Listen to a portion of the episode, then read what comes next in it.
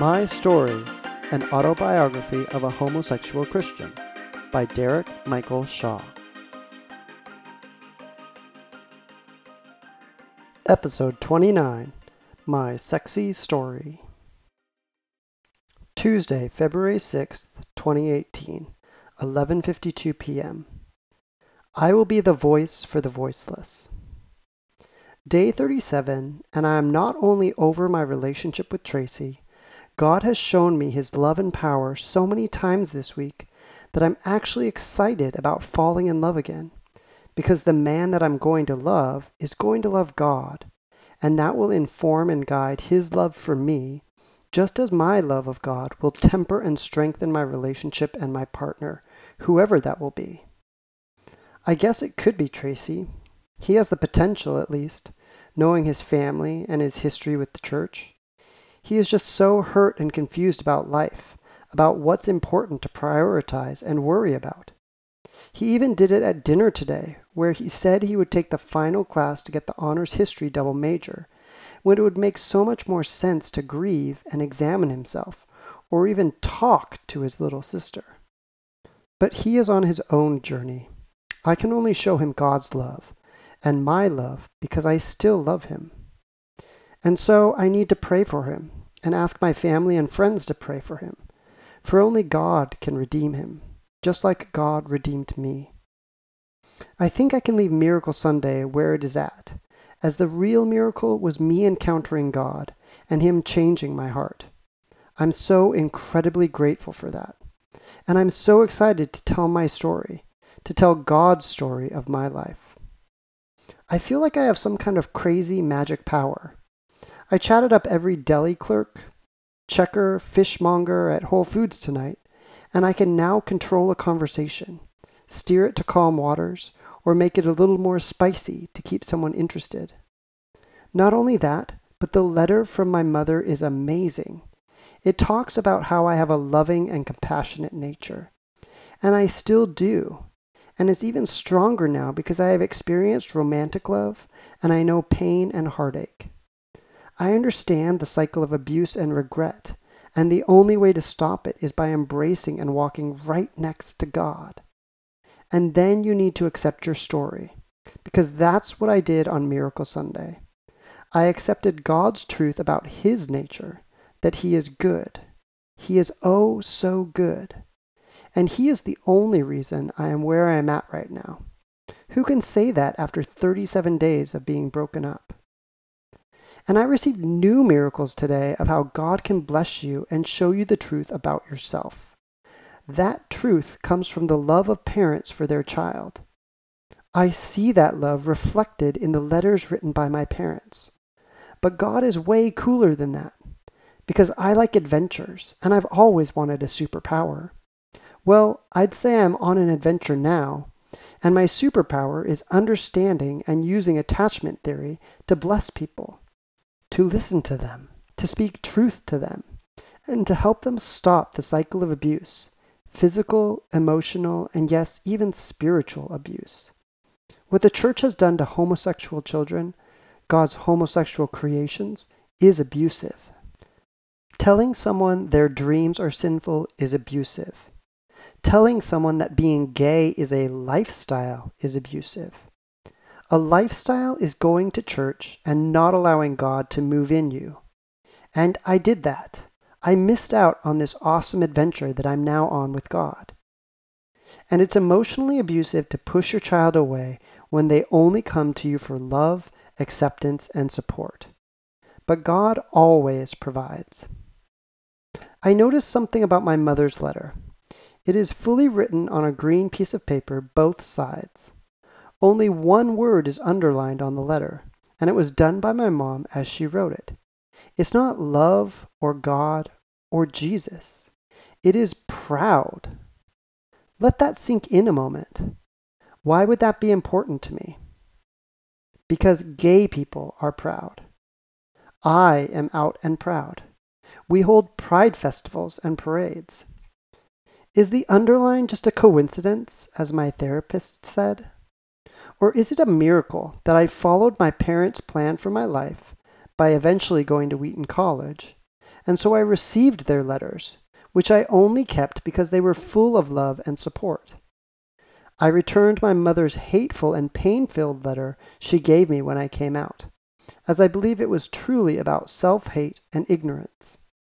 And I kept my parents' letters moving from Wheaton to Montana to Seattle, Washington, to Delaware, to Montana, to Portland, to San Francisco, and back to Portland.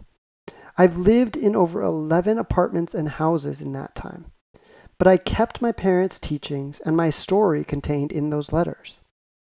And then I have this religious awakening about the nature of God, that He accepts me as I am, and that He planned out my story.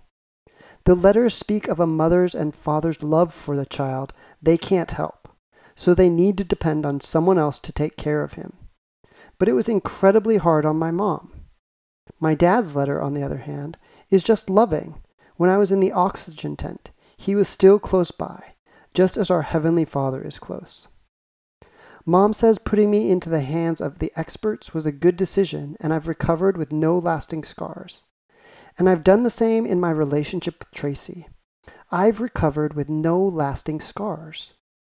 And here I thought I would have to leave Portland because it was too painful to be around him. At age 25, I put down any serious consideration of the church because I never understood how my homosexuality could coexist with my Christianity.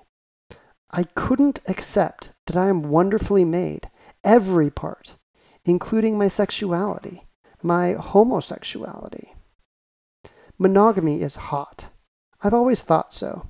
When you trust someone and they know you, you can have the best sex of your life. I even had that with Tracy for a time. Plus, who do we make fun of and tease? Sluts, people who sleep around or who hook up indiscriminately. We never want to be called that or have people gossiping behind our backs. And what saved me from my heartache? How did I get over the breakup of a nine year relationship so easily? Not because of anything that I did, but because God called me to write my story. And that started with the homosexual part and ended with the Christian part. We need to move from my hands to halo. And that's only possible by trusting and loving the person you are with. My story is powerful. It is a story of redemption. It's a story of love. It's a story of honesty. It's a story of God's love for humanity. Because if God can devise this crazy adventure I've experienced in the past two days, then anything is possible.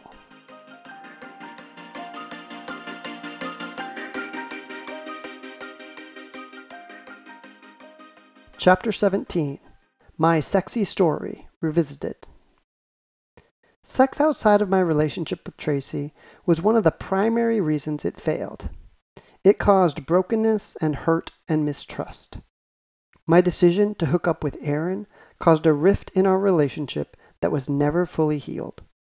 Tracy's desire for sex outside the relationship led him to Scott, which led him out of the relationship sexually and eventually emotionally. So I choose to keep the sex in my story. I told you at the start of my story that I would help you understand what it means to be homosexual. The amount of hooking up and sexual exploration that I did in this story is representative of virtually all homosexuals. And in many ways, I'm not any different from your average gay man. But in other ways, I'm still a bit of an oddity. I actually have written a list of everyone I have ever had sexual contact with in my life. I started it after I had moved to Montana and kept it up to date from 2005 to 2008 during my quote unquote slutty phase. Most homosexuals have a slutty phase, and probably many heterosexuals as well. I had filed it away in a safe place with my passport after I got into my relationship with Tracy, but I never got rid of it. I recently found it again when preparing to apply for a travel visa to New Zealand. I did have to add to it since I had hooked up a few times at the end of my relationship with Tracy. In total, as of Miracle Sunday, I have been with 48 men in a sexual capacity. Many of these were nothing more than blowjobs, handjobs, or mutual masturbation. Some others did involve fingering or rimming, but actual topping or bottoming, that's a different story. In my entire life, I have only ever topped two men, Ryan and Tracy, and have bottomed for four men, Ryan, Tracy, and the two New Year's Eve 21 year olds at Steam. This is very low, as most gay men could reach this mark within the first month or two of hooking up. After much consideration and debate, the sex stays in my story, although many specific details have been removed. Sex is a part of my story. The sexual events that I have experienced have influenced who and what I am attracted to and the people I have met. They have helped make me the man I am today, and I am extremely proud of who I am. Chapter 18 Geronimo After I had broken up with Tracy in February 2018, I spoke to my older siblings and their spouses regarding their beliefs about homosexuality. I've been shocked and disappointed. I've heard some very challenging statements from them. When Trevor says to me, I do believe homosexuality is an expression of our sin nature, it is incredibly hurtful. It is saying that I have been sinning almost every day of my life since age 13 for simply thinking about a guy in a sexual context. I've been sinning for simply wanting to be in a committed, loving sexual relationship with another man because to me, that is what it means to be homosexual. If homosexuality is sinful, it means my dreams are sinful. My mind is sinful. My God given sexual attraction is sinful. Joni says being gay is a lifestyle, which implies it is a choice. Did any of you choose to be straight? Do you really think that me, high school valedictorian, honors student, Wheaton College salutatorian, top tier personal banker, 2010 top U.S. Bank loan analyst, someone who has been successful in friendships, jobs, and virtually every other aspect of life up to the age of 25, would choose to make my life more difficult by engaging in homosexual activity. Of course not. I engage in homosexual activities because I am homosexual. Being gay isn't my lifestyle, it is who God created me to be. Rachel states every single thought I've had about a man in a sexual or romantic way is sinful. How could any of you live under the weight of that statement? Because this isn't a feeling or action that negatively impacts my life when I express it. That is greed, lust, pride, or envy. When I express my homosexuality, it positively impacts my life. I am free from the fear of judgment, of the fear of hiding who I truly am, of being ashamed of how God created me to be. And when I find a man to be in a God loving, Christ centered, monogamous marriage, I can't even fathom how that would be sinful. Jason implies that I should live a celibate lifestyle because he says acting on my homosexual thoughts is the sinful part of being homosexual so that must mean I've been called to celibacy. Except I tried to embrace celibacy from 2002 to 2005 and was miserable because of my sex drive and because of my desire to have a romantic relationship. If any heterosexual struggled with those types of thoughts and desires, the church would tell him or her to get married right away. At least that's what 1 Corinthians 7 9 says. But because I want that from another man, I need to instead commit my life to celibacy? If we take another approach, how do you know you are not called to celibacy? I would argue that the presence of sexual attraction and the desire for sexual intimacy is the prime reason most people are not called to celibacy. I love God and I love my family. I've been patient and kind and forgiving to my family, just like I was patient and kind and forgiving to Tracy. But I also feel hurt by my family, just like I was hurt by Tracy. Why can only two out of the six of the original Shaw family even claim to have met my former partner or tried to understand my situation or his? Why have only Kendra and Jonathan visited me in Portland? Why did only Jonathan, a smiley and a phone call, and Joni, a text the following day, respond to my Miracle Sunday text. It was about connecting with God and reconnecting with the entire family. Isn't that something that should be celebrated and talked about? I kept in contact with my family throughout my entire life, but was never able to be completely open about my life, my passions, or my partnership with Tracy. I've shown my family love by continuing to stay connected to them, even when they were not recognizing how hurtful and sad and painful it has been for me to have a family that chose not to involve themselves in my quote unquote lifestyle. Because for me, this has never been a lifestyle. For the longest time, I was confused what my homosexuality meant. But I now know the truth. I heard it on Miracle Sunday. The truth is that God created me as a homosexual and placed me in a family that would teach me to love Him, honor Him, and live for His glory. Only I wouldn't realize what that truly meant until I had tried to satisfy my soul in every other way possible. This is my story a story of disappointment and rejection, but also a story of hope and redemption. From age 13 to age 25, I was a Christian dealing with homosexual attraction. From age 25 to 37, I was a homosexual dealing with Christian attraction.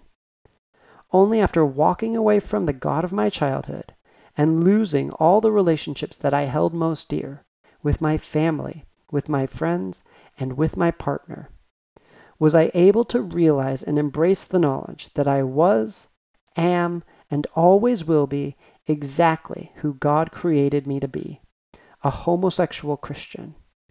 And why did I realize this? Because the Holy Trinity never walked away from me. They were there, waiting for me, protecting me, and preparing me for a whole new adventure.